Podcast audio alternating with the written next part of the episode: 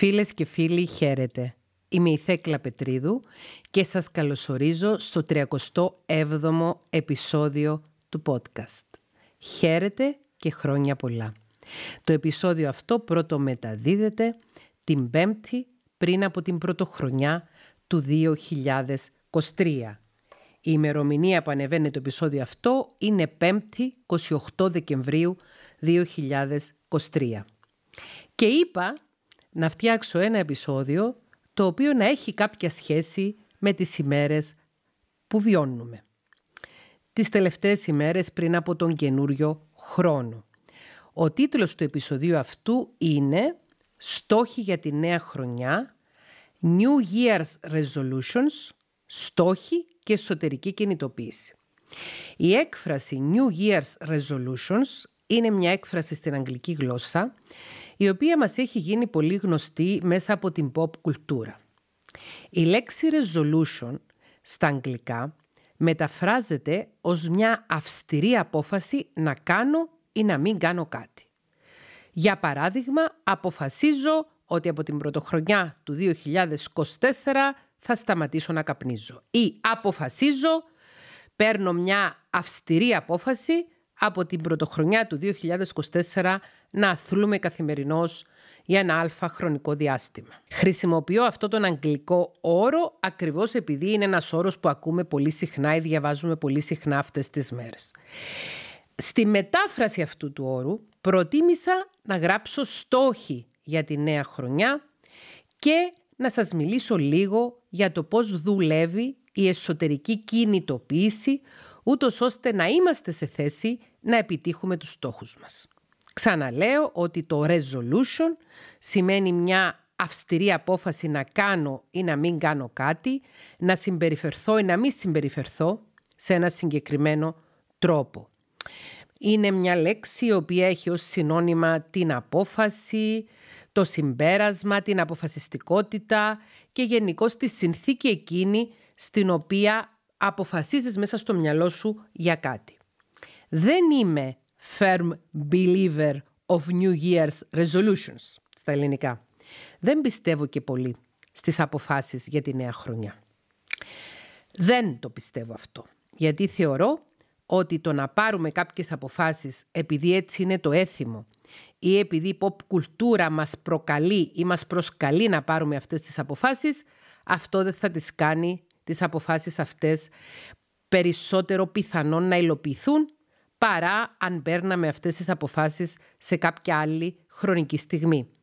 Δηλαδή θεωρώ ότι κάθε μέρα είναι το ίδιο κατάλληλη όπως η πρωτοχρονιά για να παίρνουμε σοβαρές αποφάσεις για τη ζωή μας, τις οποίες όμως να μπορούμε ουσιαστικά να τις υλοποιήσουμε. Γι' αυτό επιλέγω τον όρο στόχοι στη θέση του όρου resolutions. Θεωρώ ότι πρέπει να είμαστε ρεαλιστές και να αντιλαμβανόμαστε το πώς λειτουργούμε εμείς οι άνθρωποι, να συμπονούμε την ανθρώπινη φύση μας και να μην παίρνουμε αποφάσεις οι οποίες να μην μπορούν να υλοποιηθούν λόγω ρεαλιστικών δυσκολιών και στη συνέχεια να ματιωνόμαστε, να πέφτει η αυτοεκτίμησή μας και να νιώθουμε ότι είμαστε αδύναμοι ή ίσως κάποιοι να νιώθουμε και ότι είμαστε άχρηστοι άνθρωποι επειδή έχουμε πάρει κάποιες αποφάσεις είτε μια κανονική Δευτέρα είτε τη Δευτέρα που θα είναι η πρωτοχρονιά του 2024. Στόχοι και εσωτερική κινητοποίηση γράφει ο τίτλος. Είναι εξαιρετικά σημαντικό να κατανοήσουμε και αυτό είναι ένα θέμα που αγγίξαμε ακροθυγώς στο επεισόδιο για τη συναισθηματική νοημοσύνη. Είναι σημαντικό να κατανοήσουμε ότι έχουμε εσωτερικά κίνητρα ή αλλιώς εσωτερική κινητοποίηση, τα οποία επειδή ακριβώς βρίσκονται στο υποσυνείδητο κομμάτι του εγκεφάλου μας, δεν είναι πάντα ξεκάθαρα, δεν είναι πάντα ευνόητα και δεν τα έχουμε πάντοτε υπόψη μας. Άρα πολλές φορές παίρνουμε αποφάσεις για τον εαυτό μας, να κόψουμε μια κακιά συνήθεια ή να ξεκινήσουμε μια καλή συνήθεια και στην πορεία ενώ είχαμε σε συνειδητό επίπεδο όλες τις καλές προθέσεις, αυτοσαμποταριζόμαστε από τα εσωτερικά μας κίνητρα, τα οποία μπορεί να είναι εντελώς διαφορετικά από τις προθέσεις τις οποίες συνειδητοποιούμε ότι έχουμε. Για να γίνει πιο ξεκάθαρο αυτό, πρέπει να κάνω μία αναφορά στο τοπογραφικό μοντέλο του μυαλού του Φρόιτ, ο οποίος Φρόιτ ήταν ο πρώτος που έκανε το διαχωρισμό ανάμεσα στο συνειδητό και στο υποσυνείδητο κομμάτι του μυαλού και το διαχωρισμό και στο ασυνείδητο κομμάτι. Το έχω ξαναπεί, δεν υπάρχει πρόβλημα να το επαναλάβω και στο καινούριο μου βιβλίο με τίτλο «Θέλω να σου μιλήσω για τη ζωή ψυχή μου» υπάρχει μια εκτενής αναφορά στο τοπογραφικό μοντέλο του εγκεφάλου ή του μυαλού του Φρόιτ. Μοιάζει σαν ένα παγόβουνο που η μύτη του παγόβουνου είναι αυτή που ξεμητάει από τη θάλασσα και μας φαίνεται μεγάλη ενώ είναι το πιο μικρό του κομμάτι ή το πάνω μέρος της πυραμίδας όπου εκεί βρίσκονται τα πράγματα που συνειδητοποιούμε ότι νιώθουμε, συνειδητοποιούμε ότι σκεφτόμαστε, συνειδητοποιούμε ότι πράττουμε. Κάτω από την επιφάνεια της θάλασσας υπάρχει ένα μεγαλύτερο μέρος του παγόβουνου, το επόμενο επίπεδο, που είναι το υποσυνείδητο. Στο υποσυνείδητο μας ουσιαστικά βρίσκονται και όλες μας οι μνήμες, αλλά και όλες μας οι επιθυμίες, οι φόβοι, τα αρνητικά συναισθήματα, τα θετικά συναισθήματα και οτιδήποτε άλλο μας έχει επηρεάσει από τη στιγμή που άρχισε να καταγράφει ο εγκεφαλός μας μέσα στην κοιλιά της μάνας μας. Γνωρίζουμε εδώ και πάρα πολύ καιρό, εδώ και 30 χρόνια περίπου, μέσω νευροαποκονιστικών μεθόδων του εγκεφάλου, ότι από τον τρίτο μήνα κοίησης το έμβριο μπορεί να ακούσει και να κατανοήσει τη μητρική του γλώσσα.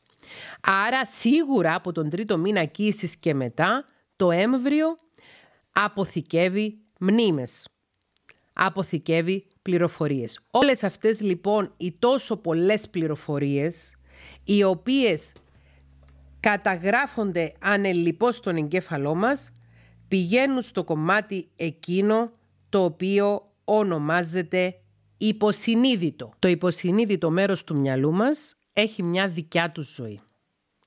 Έχει ένα δικό του ρυθμό και ένα δικό του τρόπο με τον οποίο επεξεργάζεται όλες εκείνες τις αναμνήσεις και όλα τα συναισθήματα.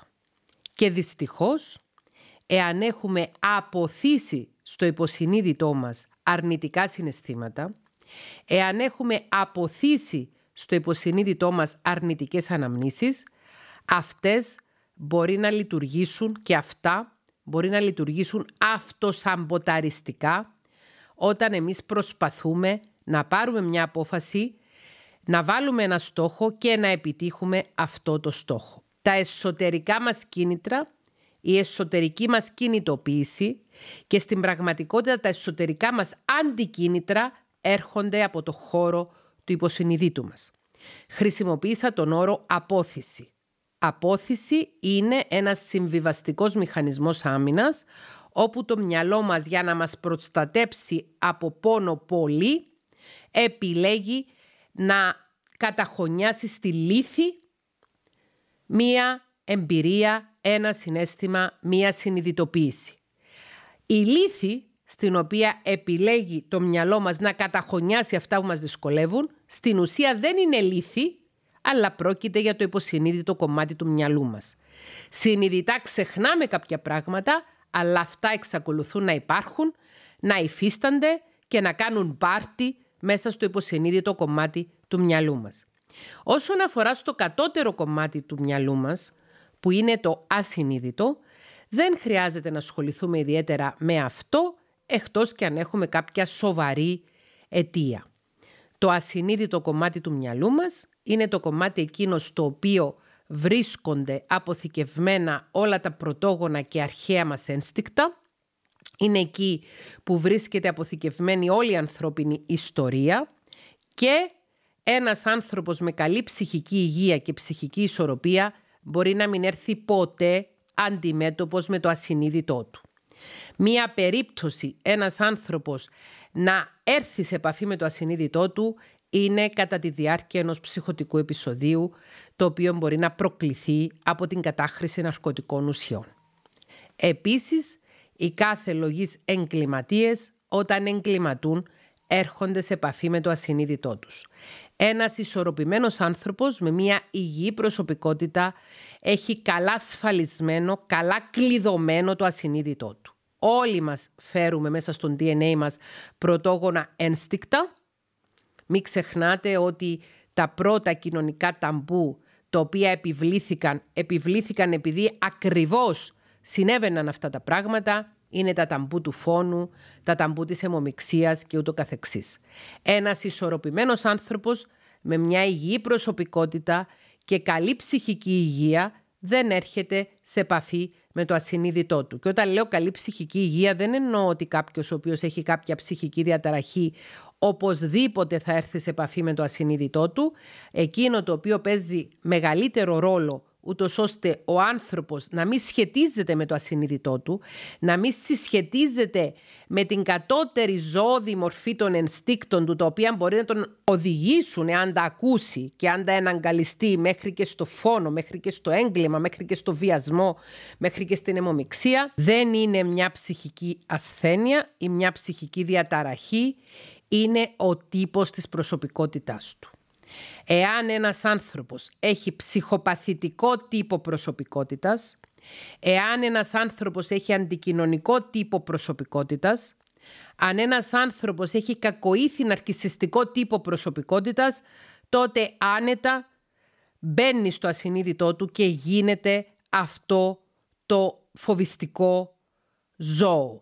Άρα, κακώς είπα, ψυχική υγεία, το διορθώνω τώρα, ένας άνθρωπος καλοήθης, με υγιή τύπο προσωπικότητας, με καλοήθεια και ανθρωπισμό δεν θα έρθει σε επαφή με το ασυνείδητό του. Λοιπόν, πώς το υποσυνείδητό μας, εμπεριέχοντας αντικίνητρα, μπορεί να μας σαμποτάρει, ούτως ώστε να μην μπορούμε να υλοποιήσουμε τους στόχους που παίρνουμε είτε για τη νέα χρονιά είτε γενικώς. Είναι αναπόφευκτο εάν έχουμε αποθυμένα, είναι ένας όρος της καθομιλουμένης τα αποθυμένα, που στη ψυχολογία είναι κάπως διαφορετική η ανάλυση του, πράγματα, αρνητικά βιώματα, αρνητικά συναισθήματα, τα οποία έχουμε αποθήσει στο υποσυνείδητό μας, όταν έχουμε λοιπόν τέτοια αποθυμένα, τότε πολύ εύκολο πυροδοτούνται αντικίνητρα τα οποία σαμποτάρουν εμάς είτε στο να πάρουμε τις αποφάσεις ή εάν τις πάρουμε στο να τις υλοποιήσουμε. Στην καθομιλουμένη η λέξη αποθυμένα χρησιμοποιείται για να περιγράψει ότι για παράδειγμα κάποιος ήθελε πολύ να γίνει χορευτής, δεν τον άφησαν οι γονείς του και του έμεινε αποθυμένο το να γίνει χορευτής. Δεν είναι ακριβώς το ίδιο ο ορισμός της λέξης αποθυμένο όταν χρησιμοποιείται σε ένα ψυχοεκπαιδευτικό πλαίσιο. Σε ένα ψυχοεκπαιδευτικό ή ψυχολογικό πλαίσιο η λέξη αποθυμένο σημαίνει αρνητικά συναισθήματα, αρνητικές εμπειρίες τις οποίες ο εγκέφαλος έχει αποθήσει στο υποσυνείδητο για να μην μας ενοχλούν. Η απόθυση στο υποσυνείδητο όμως δεν εξουδετερώνει ούτε τις κακές αναμνήσεις, ούτε τα αρνητικά συναισθήματα, ούτε τους φόβους μας, αλλά τα απελευθερώνει ουσιαστικά από τη δική μας κρίση και από το δικό μας έλεγχο και τους δίνει τη δυνατότητα να έχουν μια ενεξέλεγκτη ζωή από μόνα τους. Γι' αυτό το λόγο και πολλοί από εμάς κυκλοφορούμε, κυκλοφορούμε στις ζωές μας εννοώ, και δεν αντιλαμβανόμαστε ότι αποτελούμε κινούμενες ανθρώπινες βόμβες. Και τι εννοώ με αυτό, ανα πάσα στιγμή μπορεί να απορριθμιστούμε συναισθηματικά, να χαλαστούμε ψυχολογικά, επειδή κάποιο από αυτά τα αποθυμένα συναισθήματα ή βιώματα που έχουμε στο υποσυνείδητό μας θα ενεργοποιηθεί με βάση μια αφορμή, ένα κλητικό γεγονός, ένα trigger. Οπότε, αν εγώ για παράδειγμα πάρω την απόφαση και βάλω το στόχο να βελτιώσω την υγεία μου και βελτιώνοντας την υγεία μου αυτό αποφασίζω πώς θα το επιτύχω με το να επιδίδομαι καθημερινώς σε μία συγκεκριμένη γυμναστική ή άσκηση που να διαρκεί 40 λεπτά, Μπορεί, ενώ έχω όλες τις καλές προθέσεις να κάνω καθημερινά τη γυμναστική την άσκηση, ενώ αντιλαμβάνομαι πόσο καλό θα είναι για την υγεία μου το να κάνω καθημερινώς αυτού του είδους τη γυμναστική, μπορεί χωρίς να το αντιλαμβάνομαι, το υποσυνείδητο μου να σαμποτάρει αυτή μου την απόφαση. Να δημιουργούνται αντικίνητρα δηλαδή μέσα μου, τα οποία να μην με αφήνουν να χρησιμοποιήσω το δυναμικό μου, το δυναμικό του μυαλού μου και του σώματός μου, προς όφελός μου και για το σκοπό υλοποίησης της απόφασης μου. Ποια μπορεί να είναι αυτά τα αντικίνητρα; Ένας άνθρωπος αποφασίζει ότι πρέπει να σταματήσει πλέον να ζει μια καθιστική ζωή και αποφασίζει ότι θα ξεκινήσει να βάζει την κίνηση και τη γυμναστική στη ζωή του με ένα συγκεκριμένο πρόγραμμα. Μπορεί τα αντικίνητρα που έχει να έχουν να κάνουν με αντίδραση που μπορεί να έχει βιώσει στο παρελθόν απέναντι σε έναν δάσκαλο της γυμναστικής ή σε έναν καθηγητή της γυμναστικής ή σε έναν προσωπικό γυμναστή ο οποίος πίεσε υπερβολικά αυτό τον άνθρωπο στο παρελθόν για να ασκηθεί ή του μίλησε μειωτικά ή του μίλησε υπομορφή νέκινγκ, τον κοροϊδέψε, τον τρόπιασε για την σωματική του κατάσταση. Τώρα μου έρχεται στο μυαλό η ιστορία μιας γυναίκας η οποία όταν ήταν παιδί είχε λίγα έξτρα κιλά. Αυτά τα έξτρα κιλά εκ των υστέρων ανακάλυψε ότι τα είχε γιατί είχε ένα συγκεκριμένο ορμονολογικό πρόβλημα. Δεν ήξερε όταν ήταν παιδί, όταν ήταν 8, 9, 10 ετών που απέκτησε αυτά τα περισσότερα κιλά, αυτό το περισσότερο λίπος στον οργανισμό της, ότι υπήρχε κάποιο πρόβλημα ορμονολογικό το οποίο προκαλούσε αυτή την πάχυνση. Ούτε αυτή το ήξερε, ούτε ο δάσκαλος της γυμναστικής το ήξερε. Όμως, αρκετές φορές, στο μάθημα της γυμναστικής στο δημοτικό σχολείο, στις τελευταίες τάξεις του δημοτικού σχολείου, το κορίτσι αυτό δεχόταν ντρόπιασμα από το δάσκαλο της γυμναστικής για το γεγονός ότι δεν έτρεχε αρκετά γρήγορα, για το γεγονός ότι δεν έκανε τις ασκήσεις τόσο καλά όσο άλλοι συμμαθητές ή συμμαθήτριές της που ήταν πιο αδύνατοι και συχνά την κορόιδευε. Της έλεγε αντρός λιγότερο Μαρία, ένα φανταστικό όνομα. Αν έτρωγες λιγότερο Μαρία, θα κατάφερνες να βγάλεις το γύρο του γηπέδου στον ίδιο χρόνο με τους συμμαθητές σου. Ή αν δεν σου άρεσε τόσο πολύ το φαγητό Μαρία, θα μπορούσες να κάνεις σωστά την άσκηση. Η κοπέλα αυτή, στην ηλικία εκείνη, απόθυσε τα αρνητικά συναισθήματα που βίωνε κάθε φορά που ο δάσκαλος την κορόιδευε και στην ουσία την κακοποιούσε ψυχικά αντί να την ενθαρρύνει ώστε να εναγκαλιστεί την άσκηση, τα απόθυσε στο υποσυνείδητο της γιατί ήταν αρκετά οδυνηρά. Είναι εξαιρετικά οδυνηρό για ένα παιδί να το κοροϊδεύει ο δάσκαλος και να τον τροπιάζει μπροστά σε όλη την τάξη. Τα απόθυσε στο υποσυνείδητό της, τα ξέχασε παντελώς και μεγαλώνοντας, όταν διαγνώστηκε με τον μονολογικό πρόβλημα που είχε, πήρε την απόφαση πέραν από τη θεραπεία που έκανε για το ορμονολογικό πρόβλημα και πέραν από τη διατροφή που τη συνέστησε η λόγος της να κάνει και γυμναστική. Ήταν όμως αδύνατον για αυτήν να ακολουθήσει το πρόγραμμα γυμναστικής το οποίο αποφάσιζε. Καταρχάς γράφτηκε σε ένα γυμναστήριο. Πήγε μόνο δύο φορές. Στη συνέχεια άφησε τη συνδρομή της να τρέχει χωρίς να πάει. Σε μια άλλη απόπειρα προσέλαβε μια προσωπική γυμνάστρια η οποία να της κάνει προσωπική γυμναστική στο σπίτι. Μετά τα πρώτα τρία-τέσσερα μαθήματα έβρισκε συνεχώς δικαιολογίες ούτως ώστε να αποφεύγει το ιδιαίτερο μάθημα της γυμναστικής το οποίο προπλήρωσε και επίσης έχασε τα χρήματα. Στη συνέχεια η γυναίκα αυτή αποφάσισε να αποκτήσει μια walking body, μια φιλενάδα περπατήματος. Μαζί με μια φίλη της που ζούσα σε κοντινές περιοχές συμφώνησαν καθημερινώς η ώρα 7 το απόγευμα να πηγαίνουν για 3 χιλιόμετρα περπάτημα. Το αποτέλεσμα ήταν να πάει μια-δυο φορές και στη συνέχεια να στείνει τη φίλη της με αποτέλεσμα να χαλάσει και η φιλία της με αυτή τη φίλη. Μιλάω φυσικά για μια παλιά μου θεραπευόμενη η οποία ήρθε και έφερε στη θεραπεία με μεγάλη απελπισία αυτό το πρόβλημα. Γιατί μου είπε ενώ είμαι δυναμικός άνθρωπος, ενώ τα καταφέρνω στον επαγγελματικό μου τομέα, ενώ σε άλλα ζητήματα, ό,τι αποφάσεις παίρνω, μπορώ να τις κρατήσω.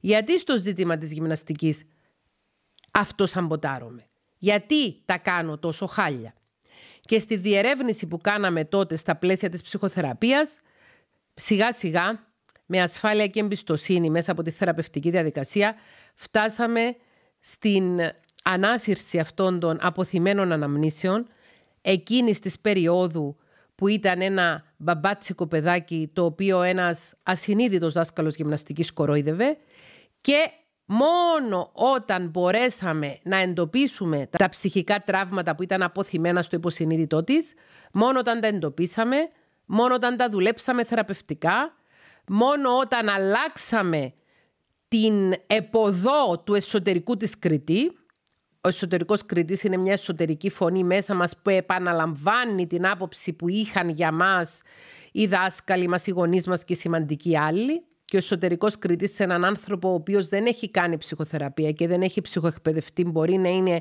εξαιρετικά κακοποιητικός. Αφού κάναμε όλη αυτή την αλλαγή, μπόρεσε η κοπέλα αυτή να βρει από τη μια ένα πρόγραμμα γυμναστικής το οποίο να ταιριάζει στις επιθυμίες της. Κατέληξε να συμμετέχει σε μαθήματα χορού, αγαπούσε πάρα πολύ το χορό και καταλήξαμε στο ότι ήταν πιο καλή απόφαση για αυτήν να δεσμευτεί με μια ομάδα χορού, να πηγαίνει τρεις φορές την εβδομάδα και να χορεύει για μια μισή ώρα, παρά να πηγαίνει στο γυμναστήριο ή να πηγαίνει για περπάτημα ή να έχει μια προσωπική γυμνάστηρα στο σπίτι και να το σαμποτάρει.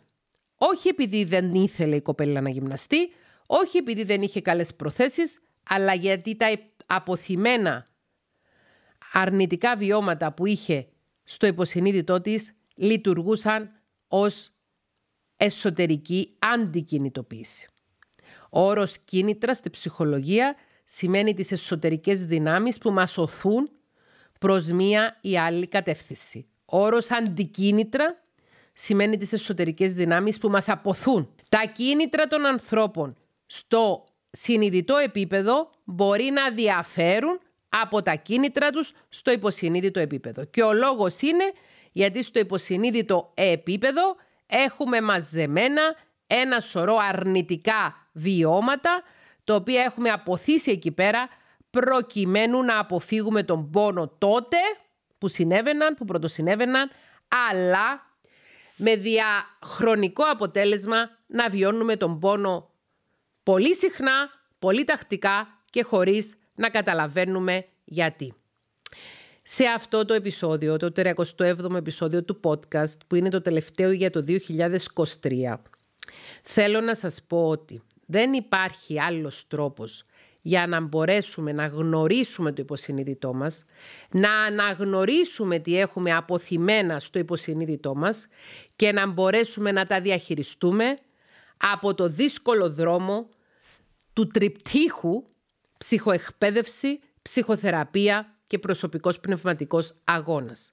Δεν υπάρχει άλλος δρόμος, δεν υπάρχει άλλη οδός. Ο δρόμος ο λιγότερο ταξιδεμένος, ο δρόμος της πνευματικής προσπάθειας. Σας προσκαλώ και σας προκαλώ μέσα από αυτό το επεισόδιο του podcast, το τελευταίο για το 2023.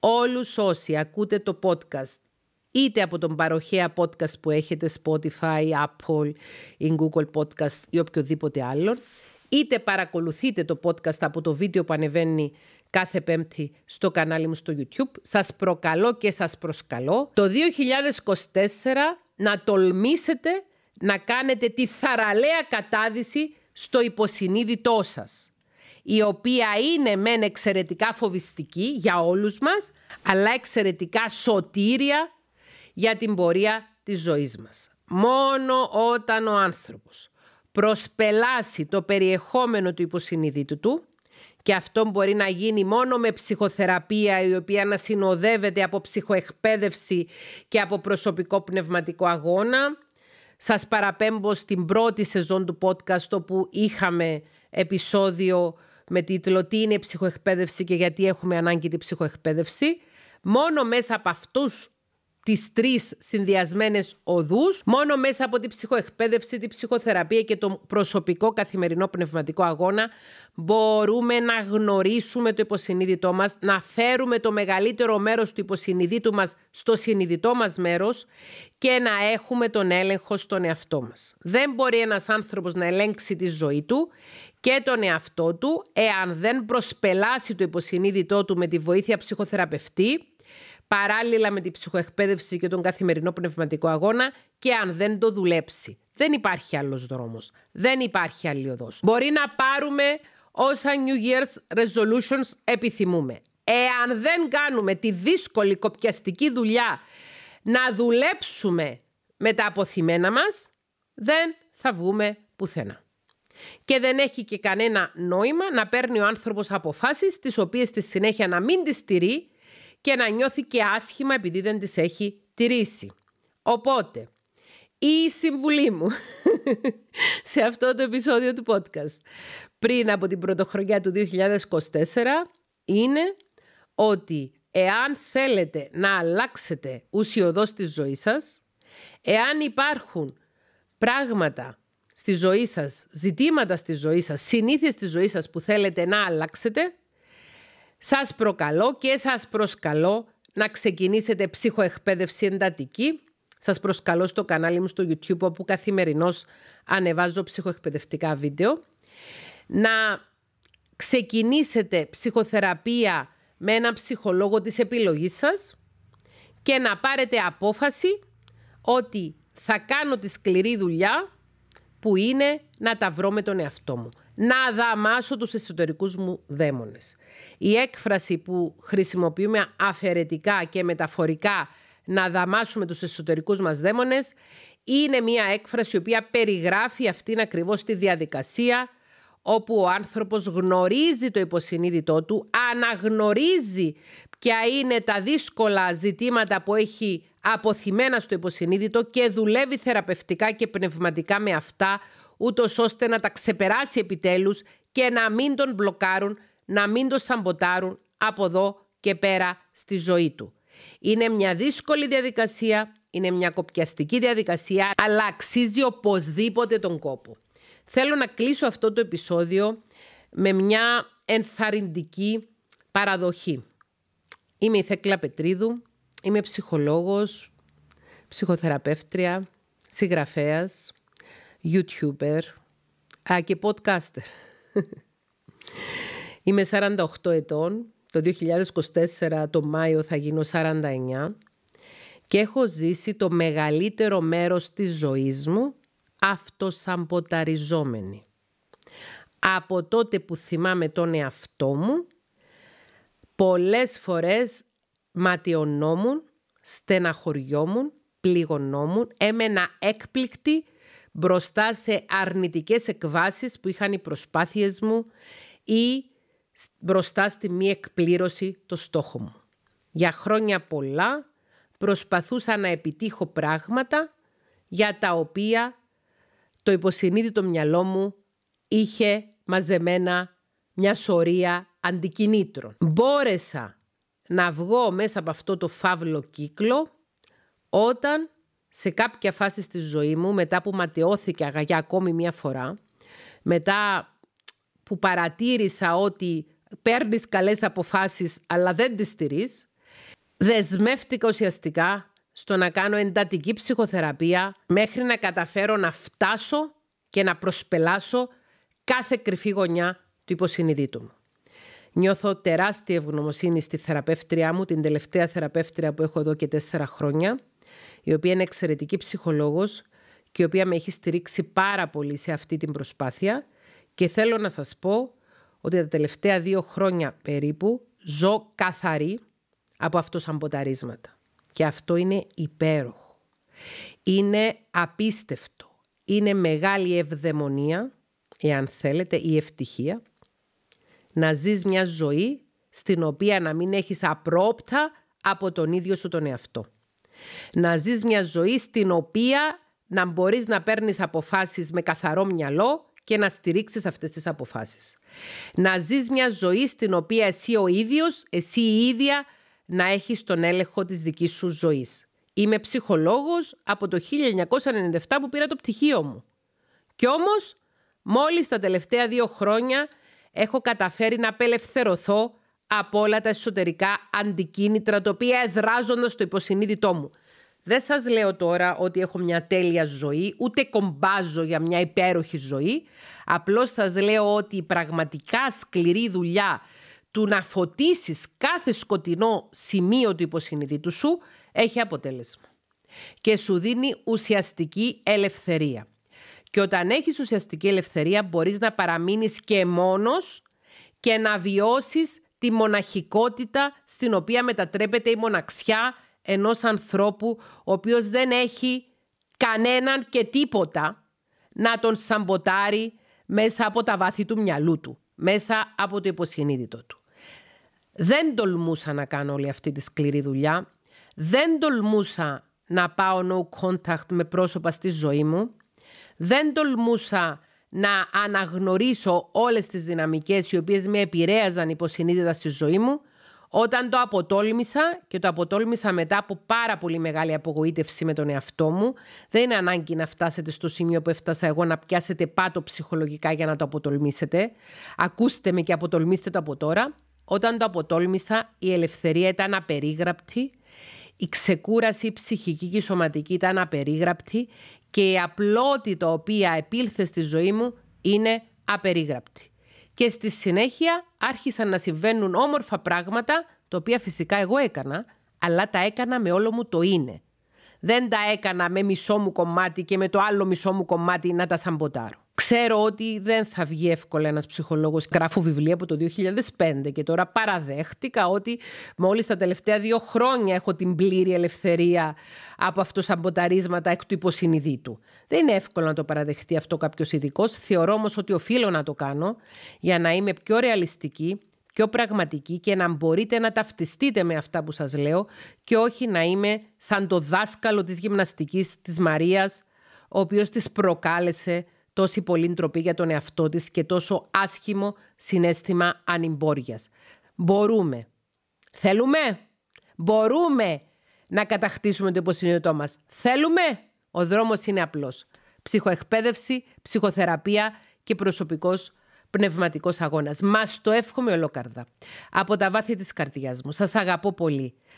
Εύχομαι ένα όμορφο, ωραίο, όπως όριμο 2024 για όλους σας και εύχομαι να έχετε την καθαρότητα του μυαλού και την καθαρότητα της γνώσης του υποσυνειδήτου σας, ώστε να μην αυτοσαμποτάρεστε και ό,τι απόφαση πάρετε να μπορείτε να τη φέρετε εις πέρας. Αμήν.